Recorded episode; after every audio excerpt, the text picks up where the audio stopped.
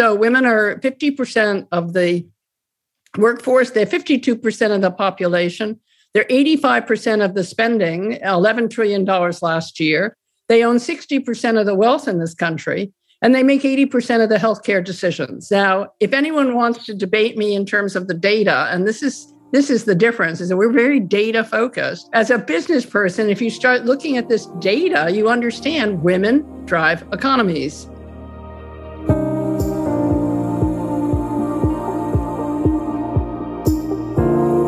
You know how it is. Deep into a business conference, you're late for the afternoon session because your lunch meeting ran over.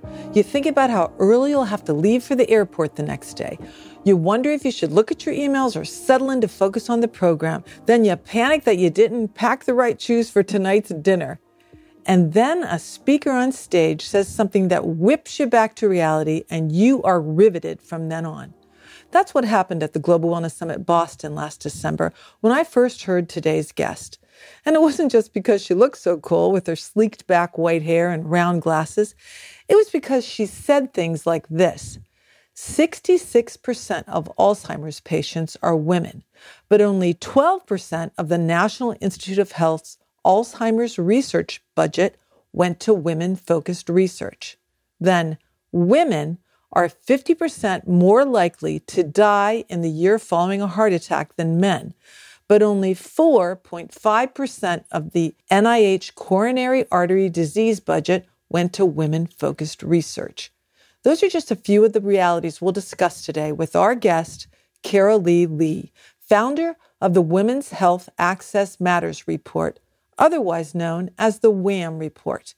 This series of research studies that WHAM commissioned the RAND Corporation to conduct is waking up the medical research community, just like Carolee's presentation in Boston woke me up. And gentlemen, if you think this episode is just for the ladies, think again. Do you have a mother, sister, wife, or daughter? How many of your employees and colleagues are women? How much of your business, both buying and selling, is female fueled? Wait until you hear Carolee's backstory and why being a super successful female entrepreneur, a believer in data, and a believer in the power of a circle of female friends helped get the movement going. Oh, and find out how being a wellness junkie also helped open her mind to the possibilities. And then, for a real surprise, listen for why Read My Pins was both a fashion statement and a political statement.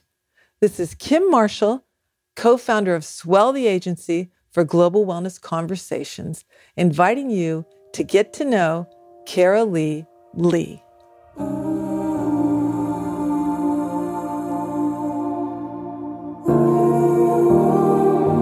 First of all, let me welcome everybody to this edition, this episode of the Global Wellness Summit podcast. By this time, I think we will have changed our name to the Global Wellness Conversations. And how better to describe what we're about to do with quite the notable woman in the world of wellness? Let's set the stage. This year, 2022, the number six trend of the 2022 global wellness trends was closing the gender gap in research with the help of tech. So, what that means is women were historically left out of clinical trials up to the 90s. Sex specific differences, as if they even existed, weren't accounted for. Everything defaulted to a male norm. And it often resulted in terrible things like taking about four years longer to diagnose a disease for women than men. And also just saying the only problems that women really ever have is fertility and then menopause and give up. Just give up. That's the end of your life. So things are changing. And we're today joined by a huge change maker in the field, Carolee Lee. Welcome. I will talk all about your background as we talk, but welcome to the GWS or GWC podcast. Oh, well, thank you, Kim. I'm absolutely delighted to join you. Well, I saw you first at the Global Wellness Summit Boston. It was filled with Harvard doctors and all kinds of movers and shakers. What is the WHAM report and what does it stand for?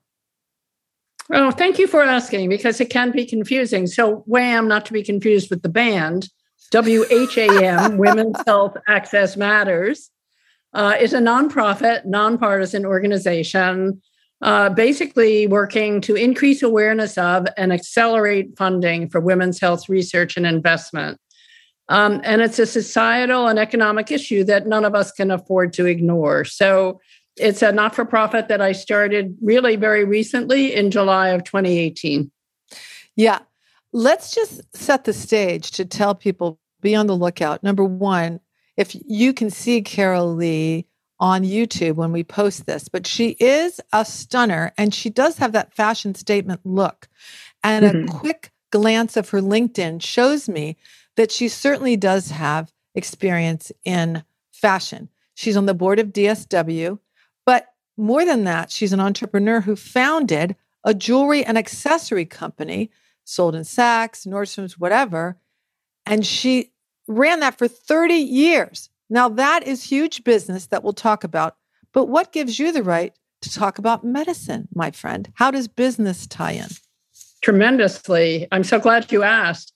So, you know, being the founder and former CEO of a business that I started on my kitchen table and grew into a global brand, I can tell you as a business person, as a businesswoman from experience, that women's health is an economic issue that none of us can afford to ignore.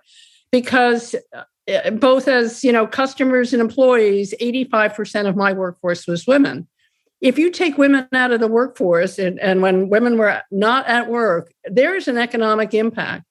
And i didn't really piece all of that together until um, probably hmm, a good 10 years after i sold my business I was always, always interested in women's health and well-being, and always had like healthy snacks and all kinds of good food in in our kitchens. But you know, more importantly, I really cared deeply about my workforce, not only um, because they were my workforce, but because they became friends, and uh, uh, you know, we were all a large family and a large team. And eh, there's no question that when people, when women are healthy, women drive the economy. And this was the other thing that I knew and I learned. Uh, because having led uh, a women's business organization while I was building my company, I got to understand women drive economies. So women are 50% of the workforce, they're 52% of the population, they're 85% of the spending, $11 trillion last year. They own 60% of the wealth in this country and they make 80% of the healthcare decisions. Now, if anyone wants to debate me in terms of the data, and this is this is the difference, is that we're very data focused. When when you as a business person, if you start looking at this data, you understand women drive economies. So now let's get back to how do I have the authority or even the uh, ability to talk about medicine or women's well-being? Right. Well, first of all, remember I built that company over a 30-year period and therefore got to understand intimately well what role women play uh, in in business and in creating um, entities of great value. But more importantly, uh, what impact does it have on their families and the economy at large if they're not at work? And then, more importantly, we all have lived with issues of inequality in our lives. But it seemed to me, as I got to understand some of the data that was out there, women were just totally uh, in uh, not being studied in an equitable way and nothing is more important than our health. Well so let me ask I, you this. Let me ask you this. Why would men who might be tuning into this podcast need to listen? Why should they care? Because that's after all their research is taken care of so, well, but men have wives, they have mothers, and they have daughters. And, you know, they're hopefully very integrated with the women uh, in their lives, very dependent upon and interdependent upon those relationships. And they're 50% of the population, you know, 52% of the population. How, how do you ignore everyone on the other side of you? I mean, uh, we don't. And, the intention is not work, to ignore male research. Right. And the workforce is probably 50% female too. So if they're male run companies, they care about their employees because it's all about production, right? Totally. totally. That's exactly right. So back to the research that you've uncovered true or false? Breast cancer is the number one killer of women in the world. No, it's not. Heart what disease. Is? Heart disease. See? That's a punch in the gut. How many people know that? But how much research is allocated to cardiovascular disease for women compared to men? No, you you you opened such a good can of worms. Um, I've been on affiliated with breast cancer for a good portion of my life. having served on the Breast Cancer Research Foundation board since it started and uh, for 25 years served on that board. It's very few of us understand that heart disease is the number one killer of women, Jeez. kills more women than men. Uh, one out of three women will die from um, heart disease, where one out of 31 will pass away from breast cancer. Could we say that breast cancer has done a better marketing job than heart disease? Maybe, but I think the bigger issue is that women don't think of heart disease uh, as being that number one killer because women think of it as being something that maybe affects you later in life. But that's not even the case anymore. Heart disease is affecting women at a younger and younger age. So it's just that, you know, I think a lot of this data just hasn't been put in front of men and women so that we digest it and understand what the implications are of the different diseases that will affect us in our lifetime. And to make a finer point on, on what we're saying, the National Institutes of Health, according to your site, allocated coronary research not down the middle of sex lines. In fact, $4 per man and 17 cents per women. Tell us more. Correct. It's correct, Kim. So, so what we learned, which was very, very, um, as as Rand, the Rand Corporation shared with us, it was very profound uh, the findings uh, that they came about. Um, uh, so let's just use 1274. If, if we look at uh, the dollars that are allocated by NIH to studying women in specific diseases, 12% of NIH's budget was allocated to studying women and brain health, when 66% of the population uh, that has Alzheimer's are women. And women are twice as likely and women are twice as likely to have Alzheimer's as men. And now, this is why, Kim, as a business person uh, and as business people, we were so focused on doing this analytical study so that we weren't just saying more women die of this or more women have that, but rather to be able to say to you, hey, only 12% of dollars by NIH are allocated to studying women when 66% of the population have uh, Alzheimer's. So we know that that's not a good idea. Now go to autoimmune disease, 7%. When, like, just take rheumatoid arthritis, 70% of the people who have rheumatoid arthritis are women. How do you allocate only 7%? And by the way, rheumatoid arthritis, when you talk about corporate America, takes women out of the workforce much earlier than Alzheimer's, which might take a woman out to take care of someone uh, in their family. And, that's a big deal. Do people not know that um, arthritis is an autoimmune disease? Do they not know that? No, very they few don't. people know. I mean, it, you know, the, the, autoimmune diseases are so vast, and 80% of the people who have autoimmune diseases are women. And, and it ranges from type 1 diabetes to rheumatoid arthritis to Sjogren's to there's a vast, vast lupus, there's a vast number of uh, fibromyalgia of diseases that fall into that category. And um, now let's get to heart disease. 4.5% of dollars were allocated to women and heart disease. Uh, uh, how's that possible when it's the number one killer? Ugh. Okay. The thing that really people should look at on your site, whamreport.org, W H A M report.org, there was a doctor, a female doctor, who talked about the X and Y chromosomes. And she said, speaking of autoimmune disease, that uh, women have double X, right? So they have twice as many uh, um, immune cells as a man.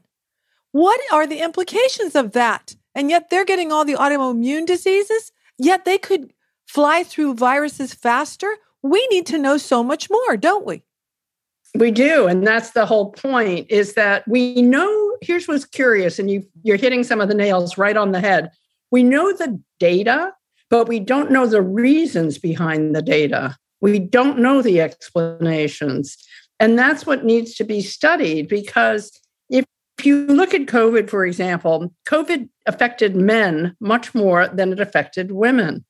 So if you look at autoimmune diseases, where autoimmune and immune are like two sides of the same coin, women clearly can fight off certain things better than men, for example, but like you pointed out, are more prone to autoimmune diseases. We know that data, but we don't know why.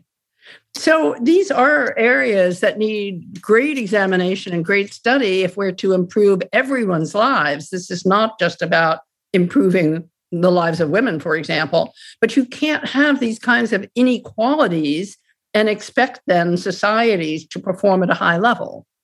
Oh my God. The other thing is brain health. I mean, the New York Times yesterday, I think it was, had an article on, yep, indeed, food can help your brain. Strawberries, blueberries, walnuts. I'm cramming them in my mouth. But oh my God, when Alzheimer's hits a family, life stops. Don't you think men are affected by that? I have a friend whose wife has Lewy bodies. It is devastating to everyone. So, what are the disparities in research on Alzheimer's, please? Well, so um, 12% of dollars allocated by NIH go to studying women when women are 66% or two thirds of the population who have Alzheimer's. And it is not because women live longer. So we don't know why this is. Again, we have the data, but no explanation. We do know that women tw- twice women are twice as likely to get Alzheimer's as men, and in a, women over 65 are twice as likely um, to get Alzheimer's, let's say, than breast cancer. So we do know that Alzheimer's affects women much more greatly than it affects men, but we don't know why. And part of part of what we were trying to do, Kim, which you have figured out, is to bring attention to the fact that the numbers don't make sense, right? Mm-hmm. Nope. So if you look at this as an economic issue, in other words, what we tried to do was to say, what would happen if you doubled that number? So if you take, for example, the, the dollars that are allocated by NIH alone for um, uh, brain health, uh, cardiovascular, and autoimmune, that, that adds up to $150 million annually. Hmm. That's a small amount of money for those three diseases just to study women. By the way, heart disease, for example, is $20 million. That's a really small amount if you consider that it's the number one killer, right? 150 million is allocated between those three three diseases: brain health, uh, the study of brain disease, autoimmune, and cardiovascular. Cardiovascular alone is only 20 million dollars. But if you take the 150 million, which is a small amount of money, and double just that pool to 300 million, you get a $13 billion return to the economy. Wow.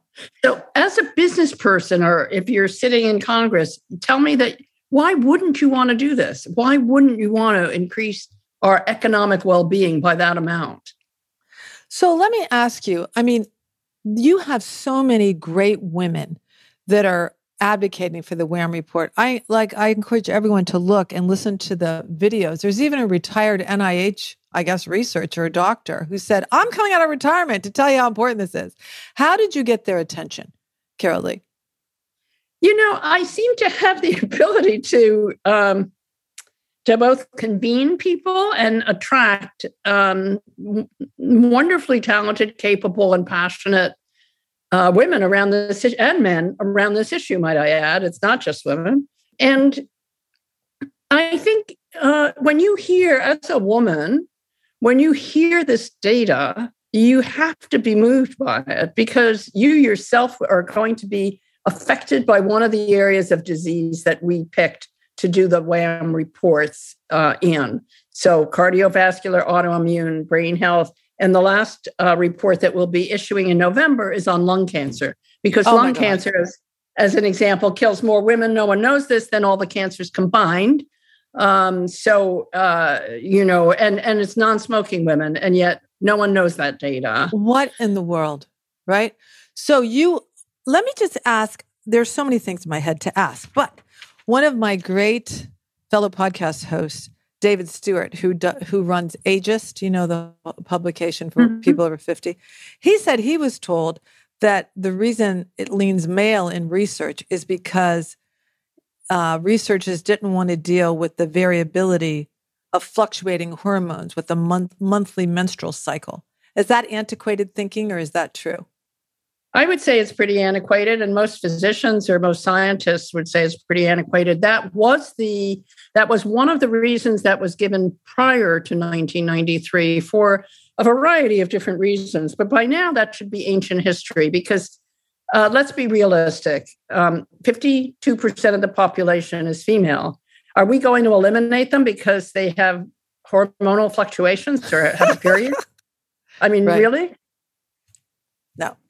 I mean, without our periods, there would be no more men, right? Okay, we know that. I mean, so, seriously, what are you thinking, right? Right. Tell us one point I don't want to gloss over or rush through is research needed for according to age and ethnicity. What sort of things have popped up about differences needed and disparity in ethnicity, age groups, whatever? What have you found? So, you know, it's such a great question. And when we did the report, uh, we we had to pick and choose what we could focus on. And one of the areas that we intend to come back to is intersectionality, because what we first wanted to do was create a baseline, if you will, which is what these reports are. We now want to come back and um, look at intersectionality in each of these different diseases, because, for example, heart disease, African American women are are uh, more affected by heart disease than white women. Um, Latina women have different issues with autoimmune than white women, and it goes on. There's wow. there is a body of data out there that shows how by a group where each affected. But that again, you know, what isn't out there is why. Right. So so it's one thing to identify you know we well it's one thing to identify data that's available and out there basically from nih and other sources. What we tried to do in the wham report which i think we were pretty effective in doing is to show what would happen not only by to look at the data and quantify it, but what would happen if you actually accelerated research? Could you change the outcome? And wow. and the answer is yes. It, we have at least in the micro simulation models that uh, Rand has created, it appears that the economic results are quite significant. We were not able at the same time to look at the intersectionality because that is a much more complex um, way of studying, but have every intention of going back to do that. And now, a word from our sponsor. This season's sponsor is Access Corporate Group, or ACG. ACG is an innovative brand management company with offices in China, Australia, New Zealand, and the US, which oversees a family of online wellness and beauty brands found at vtnstore.com, as well as a marketplace of 100,000 influencers who share their knowledge and experience with the platform's 12 million users. Today, we'll be focusing on Lovekins, one of ACG's premier organic brands. Lovekins is a line of organic products for women, mothers, baby, and home using indigenous ingredients from Australia like Kakadu plum, blue cypress, Tasmanian pepperberry, and Australian cotton. Join me as I chat with the founder of Lovekins, Amanda Essery, a native of Darwin who was inspired by the local Aboriginal knowledge of plants and superfoods, as well as the many healing traditions of Indigenous culture. What does Access have to do with Lovekins and vice versa? Well, I met uh, Access actually at, near the beginning when they started uh, the business, and also when we were starting Lovekins as well. And um, they started distributing um, our amazing uh, mother and baby care into China, which is the most complex um, Asian country in the entire world.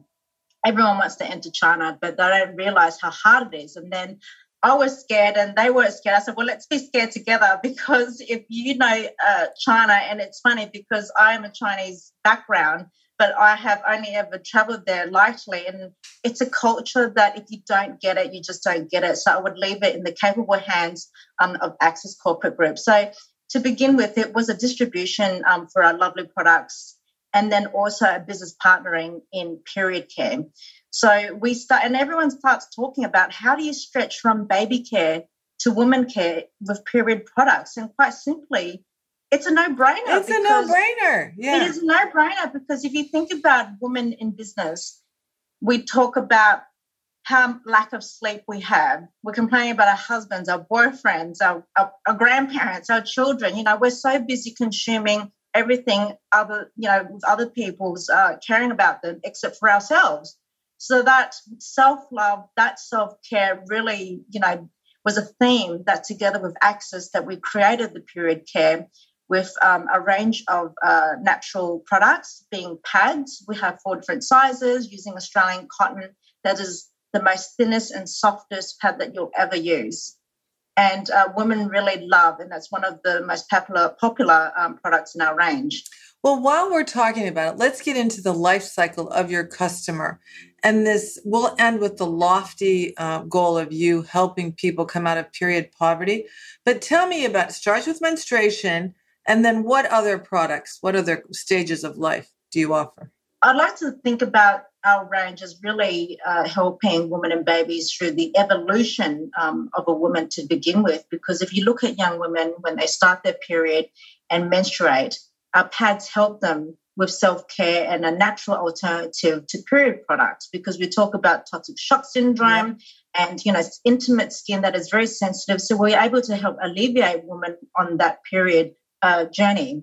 And then should they become or choose to, you know, start a family, that our prenatal uh, pregnancy and post-pregnancy care with stretch mark creams and oils helps women with their skin.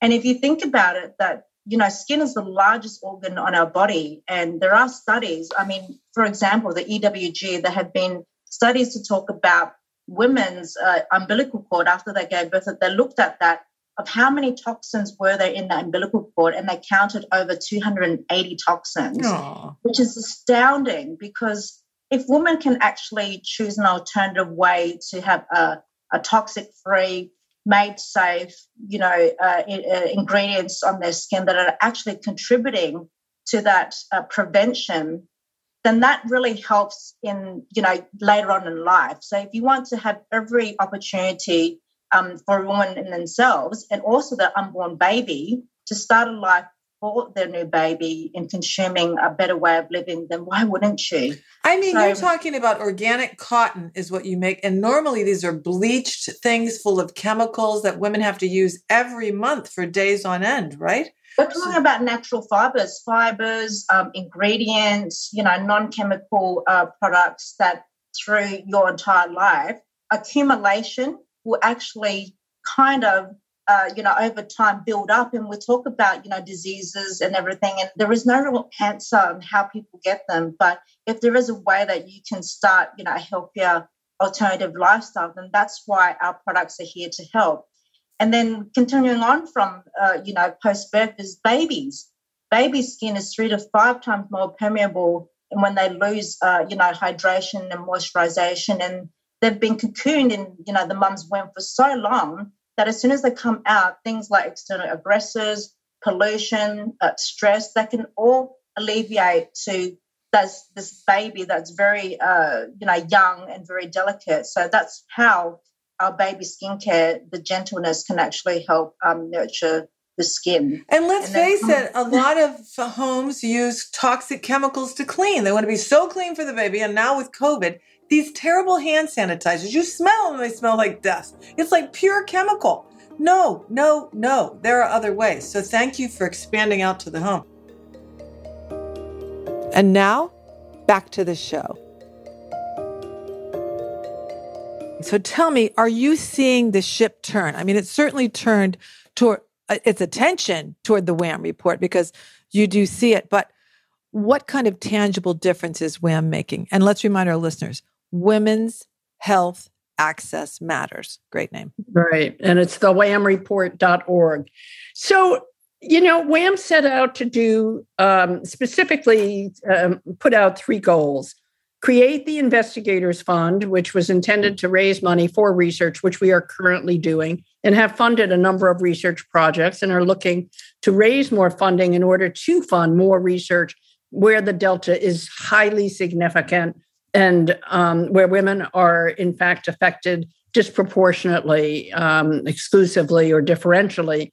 And again, this is not in place of uh, taking any money away or any pots of money away from what's currently allocated to men and women combined, but rather to create new dollars to bring attention and awareness and investment um, to help change some of those diseases that truly affect women uh, specifically in different ways such as heart disease. Heart disease is a different disease in women. Any cardiologist will tell you this than it is in men. yet there's, you know, women still are 50% more likely to uh, die from a heart attack uh, after a heart attack in the first year after that heart attack. So it's like, why, you know, we're not we're not treating necessarily or diagnosing.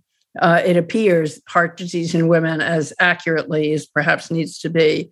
So, the, so the investigators fund was meant to raise money, which is what we do. Um, and then we did two other things. The first, the second thing was to create the WHAM Collaborative, which was to bring together the less than 15 institutions, catch that one, the less than 15 institutions that fund women's health research. Now, that doesn't mean that there's only 15 institutions in the country that are uh, that have researchers that are doing research on, on women, but there are not a lot of institutions that actually support that kind of research. So there are many more researchers. And we wanted to bring that group together because institutions, as you probably know, in research is very siloed. Right. And we thought if, if we could bring these people together, it would give more synergy to the different issues at hand. And so we now have close to 30 members of the collaborative, and they're all the leaders. And you asked a question earlier how am I able to bring these people together? You know, if you make an offer to someone that it would in some way change, enrich, or amplify their ability to um, do what they're doing. I think people are interested in in that kind of an offer, and so I'm waiting. Make me one, please. exactly, you're invited. So, so the idea that we can bring together people of a similar voice who can then share their goals, their um, frustrations, their uh, their research, their their dreams. That's important. That's important. I'll tell you, in my personal life, I have volunteered many hours and raised many donations for uh, a Hollywood known uh, personality, Nancy Davis, from Marvin Davis was her father. Anyway, I can't say the words S C I O N of Hollywood. Anyway, Zion. Yeah, she is. Uh, she suffers from MS, and when she was diagnosed 30 years ago, 25, they told her get a wheelchair, give it up, it's all over. She's like, I I refuse to accept that, and she started a fundraiser. And one of the very first things she did was to take the walls away from all the siloed researchers. And she didn't want to build one building. She said, because we need all the buildings together to be talking to each other. And in the 25 years or so that they've been active, nine different drugs developed. How fast would it hmm. have been without that collaboration? So kudos to you. And what's the third thing that you've done? To create the WHAM report, to have a data driven compendium that was focused on being able to provide accurate data that showed the impact of accelerating research and how it would change women's lives, their families, and the economy. That's a mouthful. But I think this is the perfect time to bring in the idea of access circles because you keep talking about bringing people together. We know circles are, are a way to bring people together. How did access, access circles lead or not lead you to WHAM? So uh, that's a great question. So Access Circles was created after I sold my company, which was phenomenal to be able to do, to build uh, a brand from your kitchen table and uh, build it into a global brand uh, was uh, tremendously rewarding on so many levels. And when I had the great, you know, pleasure and success in selling it, it was what do you, you know, and so many women, of course, have this question of what do you do now? Yep. And of course, my kids kept saying, well, who are you going to be? If you're not Carolee, who are you? like, you know, I'll figure out something. And what I did know is that this will answer again some of your earlier questions. I did know that I had the ability to convene people, and I had a vast network of women that I had created over my uh, 25, 30 year career. And that included both my professional, my private, and my not for profit life, which was very focused on women's health. And in the case of BCRF, um, focused on breast cancer yep research. So I wanted to provide, I became, you know, more passionate about women's health and also the interface between health and wealth. And wealth isn't just about how much money you might have, it's about how you're planning your life and how you're going to integrate uh, what you do in your life, yeah, uh, along with and and its impact on your well being. And so I decided that the first thing I decided I would do is to host a wellness conference out in Aspen. What? Don't know exactly what. What Mhm. year? What year? Oh my God, that was like 15, 15, probably easily 17 years ago. And so I went out to Aspen and I picked a hotel and booked a, you know, booked like 30 rooms. And I thought, you know, if no one comes, I'll invite my friends and invited some incredible, again, you know, you asked me, invited some incredible thought leaders in women's health and wellness. And they came. And I think partly because it was Aspen wonderful place to hike and bike So and do true. all kinds of great things. So true. and so we hosted our first uh, women's uh, wellness forum and since then we host at least two forums a year one in the summer and one in the winter and bring together amazing thinkers right so at one of the access circles um, forums and in fact it was in aspen in 2018 i gave in my opening comments some of the data. Like up until 1993, women were not part of clinical trials. Up until 2016, female mice were not included. Um, and uh, some of the other data that I've given you. And I kind of watched everyone. And, you know, a few people came up to me after and said, You sure your data is right?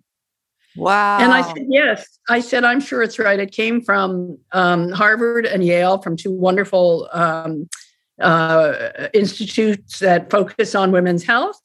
And, and I realized that there was a great thirst and demand for more knowledge. And that was when I decided, you know, we need to do something else. And that was really how WHAM was born. And then what I realized as WHAM, even in the first year, um, as, as we became passionate about how could we create change, how could we create impact, we brought together um, some of the leading thought leaders in women's health research and listened to them and asked them what would create a difference for them. And what we realized was that giving them a new platform or a new voice, such as the data and from an economic analysis, would really change their lives. And that was when we reached out to the RAND Corporation and had them do the study. So at that point, we really felt that WHAM needed its own life. And so it became its own 501c3.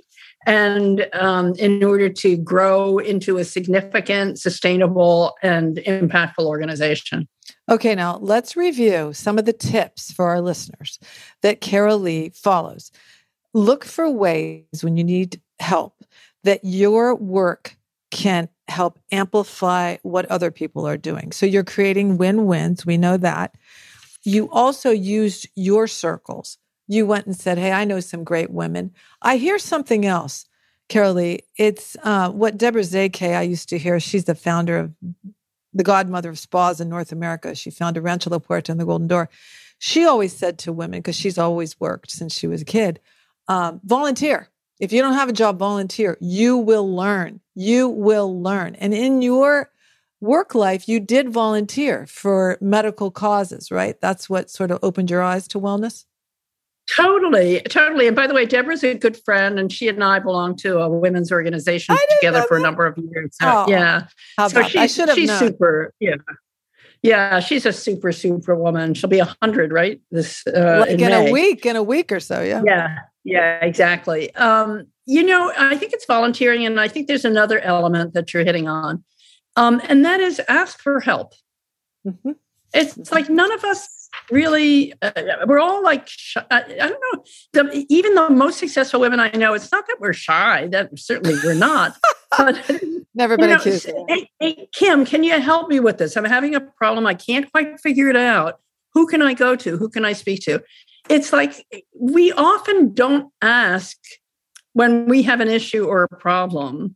Uh, I don't. I don't know exactly all the reasons why, and it doesn't matter. But ask for help, and yet volunteer. And if we don't like the word for you know a volunteer, join a board, participate in a discussion, offer to host um, a lunch or whatever it might be as a means of getting involved in something that's of interest to you because it is a way for you to express not only your interest and enthusiasm but it is a way to engage and Yeah. i think all of us need especially in today's uh, Zoom life, we're all looking to engage beyond yeah. the screen. And that's the only way that it's really going to happen. And meaningful purpose, you know, passion and purpose. But I see that you and I share something very important in common, Lee. My husband might even suggest that it's a negative quality for me, but I say, look at the fun we've had because of it. And that is not taking no for an answer. Why do you believe in that? I think this goes back to my uh, the early days of my career of when I was trying to perhaps offer what I thought were beautiful products, and someone would say, "Oh, I don't think that's going to work," and you know, the store doesn't work that way, and and I would you know listen for a moment, and I'd come back and say, "Would we consider perhaps? Could I leave some of these?" Designs with you and just see if you might sell them. And if you don't, I'll come pick them up in a week. But if you do, I can replace them. So if I took no, I would have just left. Yep. And if I try to be creative and find another solution or another way, perhaps, to, to offer uh, what it is that I'm trying to do, I, why would I take no for an answer? I mean, I, I think what's important is to say to someone, I understand. I hear what you're saying. Might we consider, though, and then finish the sentence? So I, I would prefer not to take no unless I really felt that there was absolutely no way. And if I felt that the person was so rigid, I wasn't going to make a, a dent. But I just always love to say no is another form of yes. That always makes me so happy. Yes, but, it is though. And it's it's another form, Kim, of and.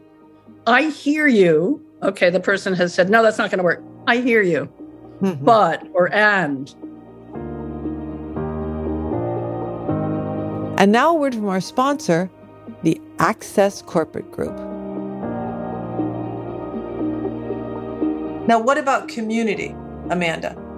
Community, when you talk about our products, we also partner with a panel of experts. And um, here at Lovekins, we have Dr. Joe, that's based in Melbourne. He is a gynecologist, an obstetrician, and an IVF fertility specialist as well as uh, our resident midwife, Eliza Carr, who has just actually given birth to a, a young baby, Zadie. Aww. And um, uh, we're very proud to be, you know, using medical uh, professionals and experts to actually, um, uh, you know, work together and actually talk about, you know, mental health, talk about um, that period where that prenatal and postnatal care is so delicate and so important, and also as well as you know parents or women that are wanting to uh, try to uh, to get pregnant. So we don't just talk about products, but also educate uh, new families and new parents and how um, to you know not invigorate themselves, but also to live a better life.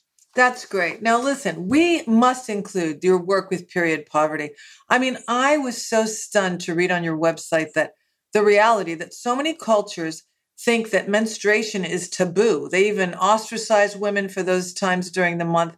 They have nothing, no material to use. So it's rags. Sometimes it's cow dung. Sometimes it's awful what they have to use when they're bleeding. So, what is your mission in regards to period pro- poverty?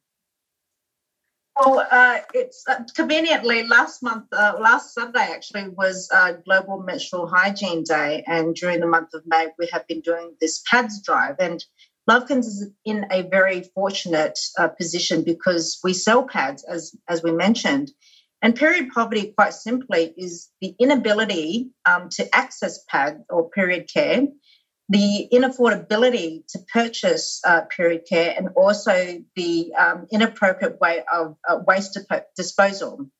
And if you add all those together, women that can't afford these end up using newspapers or socks, and they even result to theft. We're in 2022. Like, why are we talking about this? Like, women should have the accessibility and affordability of pads. And that's why we've been in that you know lucrative position to be able to work with charitable organizations and be able to give. Like, example in australia we had you know flood crisis that women weren't able to get access to you know pads. And we've been doing a pads drive to help these communities.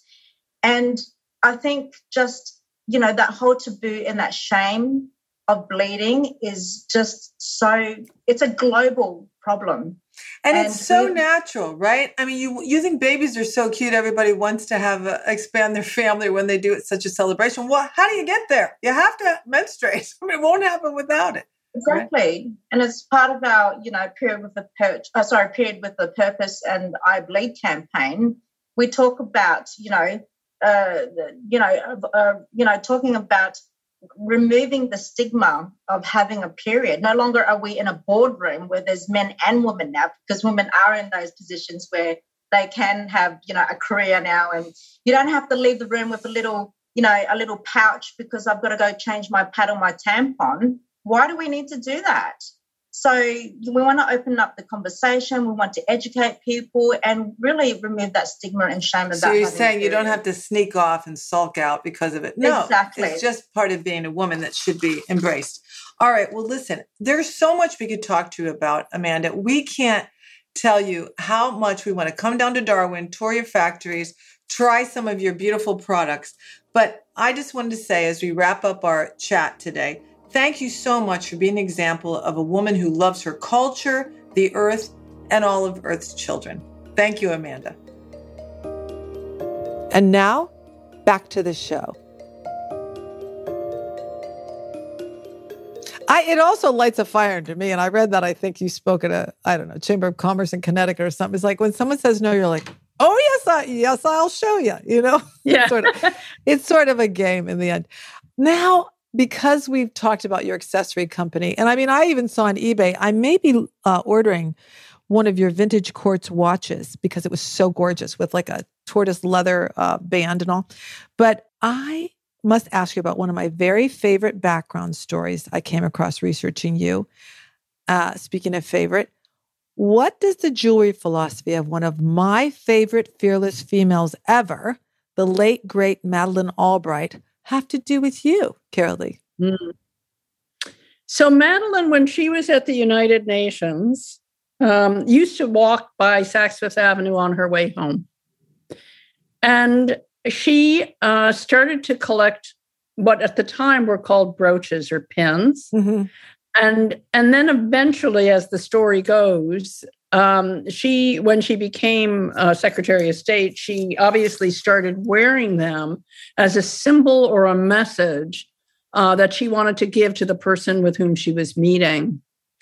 And Madeleine was quite extraordinary, and I had the wonderful opportunity to meet her because at a point of time, a number of years later, I was serving on the board of the Museum of Arts and Design. Unbelievable. And the museum um, had produced a wonderful collection and, and a book called Read My Pins. Thank you. Read My Pins. And that book uh, showed her and showed her collection um, and showed her obviously photos of her meeting with Saddam Hussein or whoever with a yep. snake or whatever yep. message it was that she might have been sending.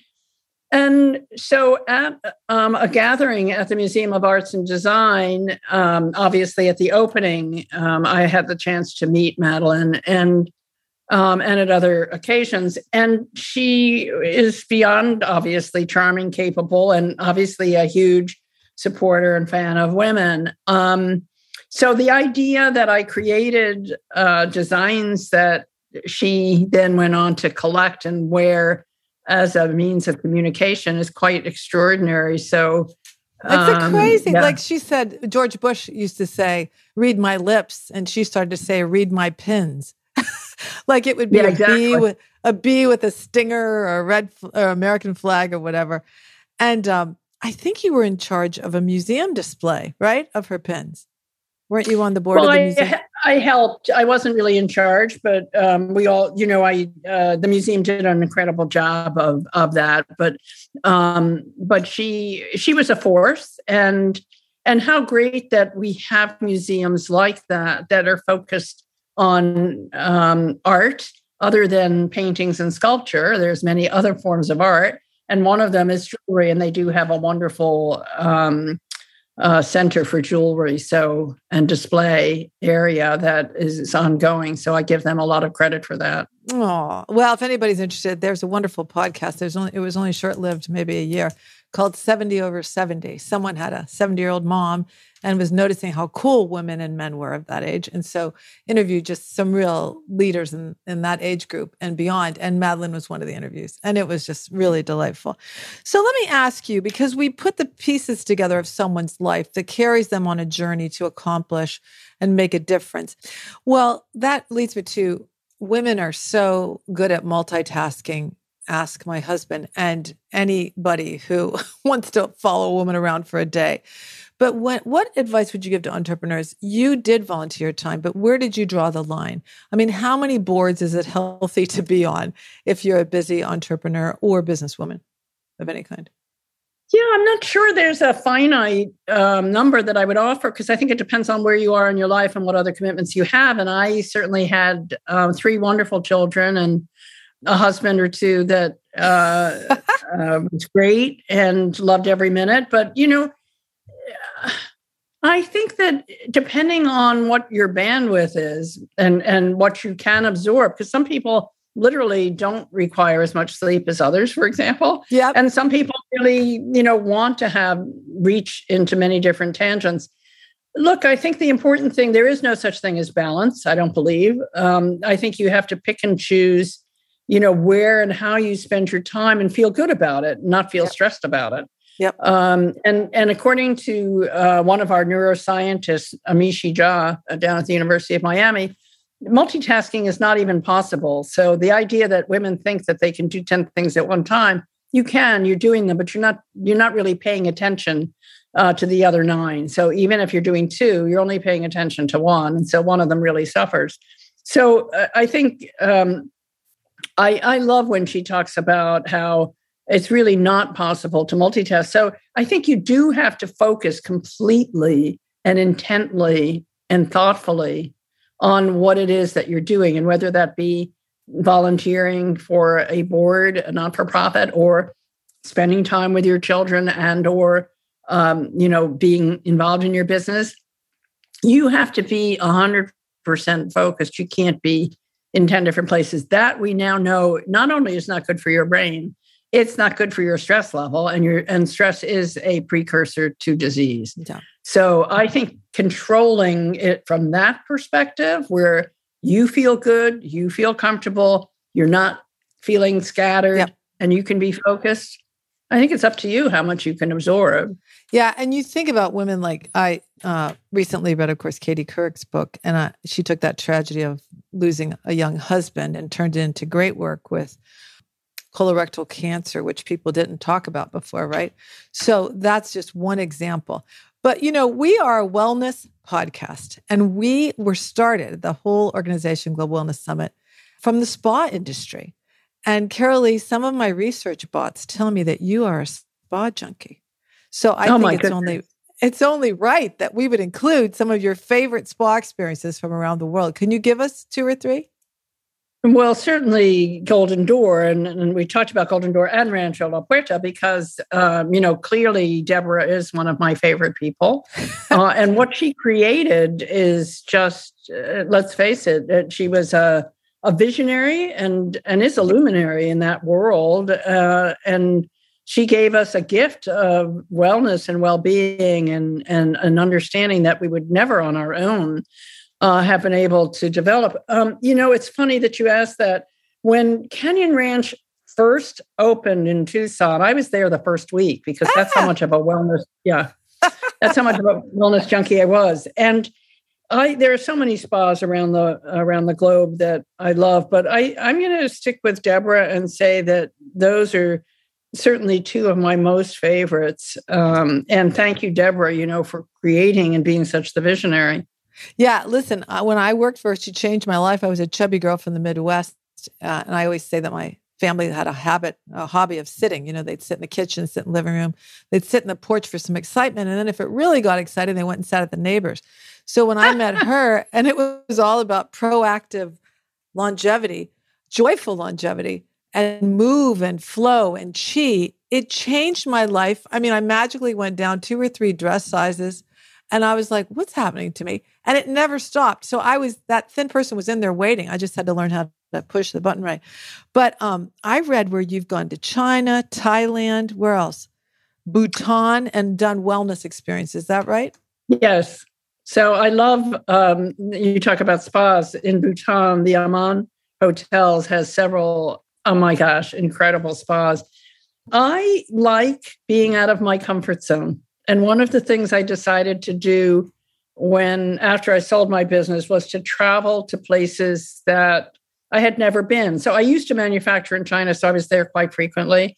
I used to partner with people in the fashion world in Paris, Milan, London, so I was there quite frequently, but but never um, to places that uh, when I, I, when there used to be maps. This is really dating me, but there used to be maps before there was a you know I uh, before there was an iPhone, and those maps sat in the back pocket of an of an airplane, right?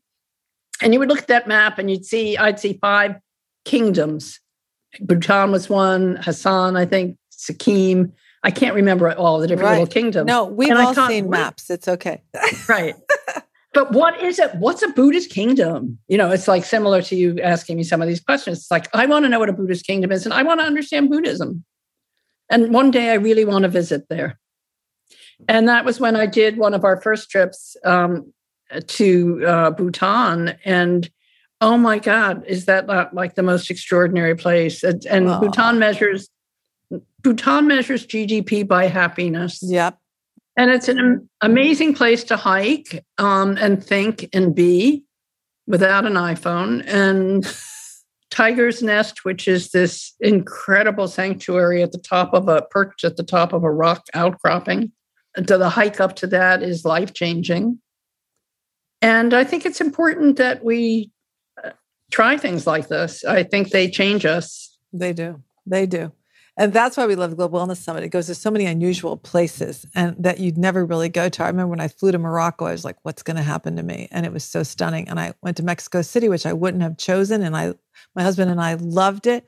But speaking of Bhutan, you must watch, or maybe you did the first time Bhutan had an Oscar nominated film. It's called Yak in the Classroom. Did you see it this mm-hmm. year? Yes. Isn't it Fabulous. wonderful? It just epitomizes Fabulous. everything you're saying, right? so, right, and the other part about it, Kim, which you figured out, is that wellness is different to different people in different cultures. And there's so much for us to learn about what is it, what does it mean to be well in Bhutan? Because it's clearly not the same thing as someone living in New York City.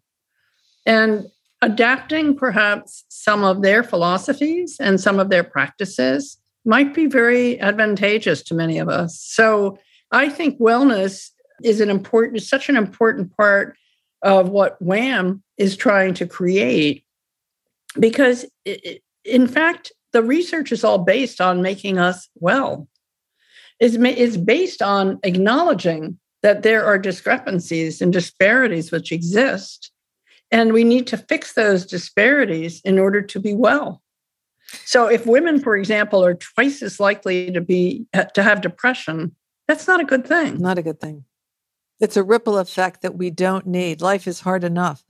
So, Carolee, I am so inspired by your work because it just reminds me of that wonderful, it's on Amnesty International's website. Hillary Clinton said it.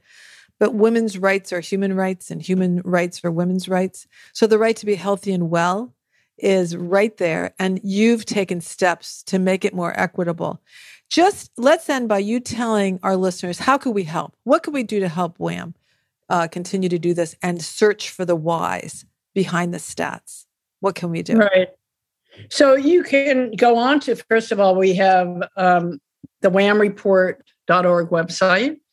And there's another website that's the sister website that's called whamnow.org. And there are two things that you can do. You can make a donation to WHAM, which would be phenomenal because that will help fund research, both either more research for, for the kinds of reports that we've created and or individual research uh, for different areas such as heart disease, brain health, et cetera. So the first thing is you can uh, create a, a donation and, and you can sign up on uh, the whamreport.org for our newsletter so that you stay in touch and, and know what we're doing. Uh, we have a lot of good things planned. We have a new website that will be launched in early June that will allow you to crowd fund different research projects that might appeal wow. to you. Uh, and that has more of a broad focus on wellness and well-being. So, uh, and and we'll also have different ways for you to become involved. Um, and I think the other thing that you can do is on um, our sites, uh, we have these wonderful infographics. Have you you've seen those, right? I have stared at those very very long time. Yes. So those are on our sites. Um, we're very active on social media. You can share what we do on social media with your friends because part of this is creating greater awareness so that women know what the issues are. None of us wants to walk into a doctor's office and be told, "I don't know what's wrong with you," or "I can't figure it out." we all want the kind of care that we believe, you know, equally uh, belongs to us as it belongs to anyone. Right. And and most importantly, I think being aware of these discrepancies and, and becoming more of a participant is critical because the only people who are going to change this are those of us who really care about it. Well, if you don't care about health of half the population, right? So maybe this will move people to open their eyes of the possibilities that that are out there. Carolee, I love talking about your circles, and I'm so glad our circles in, intersected. This has really been enlightening, and really shows us what the power of putting our business minds to good cause can really accomplish. So thank you for everything, and I hope to see you in Tel Aviv. Oh, absolutely, you will. And thank you for all the great work that you're doing because this will take a collection of people uh, who are all focused driving in the same, on the same bus, on the same road. It's going to take a lot of us to create a change. It won't happen just individually. So I am as equally as appreciative of what you and the Global Wellness Summit are doing. So thank you. Okay. And remember, wear good accessories if we care about nothing else. no question. Accessorize. Accessorize. Thanks a oh, million, sure. Thank you, Kim. It's such a pleasure to meet you. I hope I see you soon. Thank you so much. Okay, folks, that's it for this episode. Tell me, was it clear that women's health is an economic issue we can't afford to ignore? Did you note that nearly every woman will eventually be affected by one of three areas of medical research brain, cardiovascular, or immune system that WHAM is funding? Did you hear how accelerating research can actually change outcomes? For the latest info on findings like the above, be sure to follow WHAM, the Global Wellness Summit, and the Global Wellness Institute on LinkedIn and other social platforms. And don't forget, you can now watch our podcast on the Global Wellness Summit YouTube channel. And of course, don't forget to accessorize. Oops, but I almost did forget though. To ask you ever so politely to like and subscribe to our podcast, and to remind you that new episodes of Global Wellness Conversations will be posting every two weeks. This is Kim Marshall from Swell the Agency saying, Thanks for making the time to join us today. Can't wait to get together again.